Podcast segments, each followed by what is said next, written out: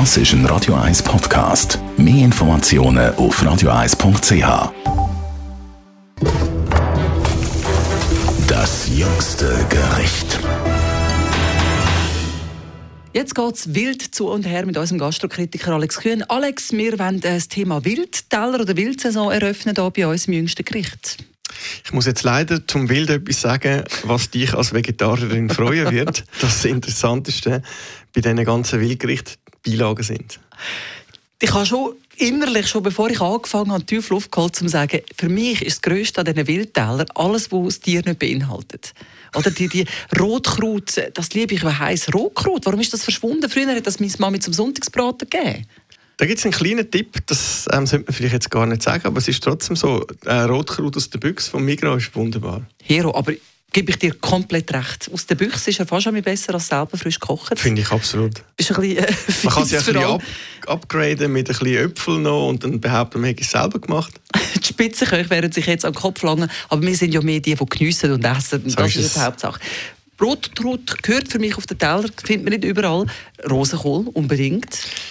Ja. Muss ich jetzt nicht unbedingt haben beim Ums Verrecken. Am liebsten habe ich noch ein bisschen Pilz dazu, so eine Pilzmischung. Steinpilz, Eierschwämmli, herrlich und natürlich Quarkspätzli oder Quarkbizockel. Da kommen wir zum Kern, oder? Des Pudels Kern sind ja. Spätzli. Ja, ja.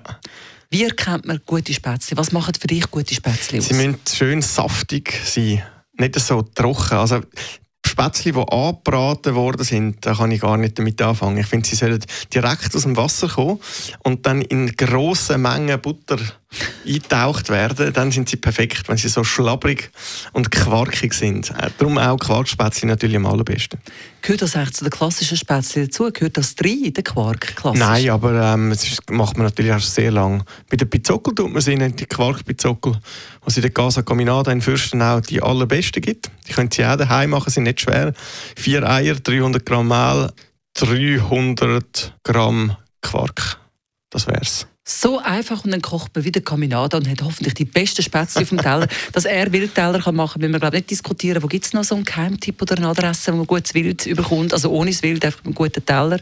Was natürlich sicher grossartig ist, ist beim Beat Duff in Arosa. Er war ja lange in der Weinloft in Zürich. Er ist mhm. selber Jäger und kennt sich mit Wild aus wie kein Zweiter. Also, wenn man da mal sieht, dass es bei ihm Wild gibt, man muss vielleicht anrufen und fragen, was es gibt, äh, sicher etwas Grossartiges. Lohnt sich sogar ein Weg nach Arosa. Ich bin Fan vom Beilagenteller und die Reli können von mir aus weiter lustig durch den Wald kumpen. Das jüngste Gericht.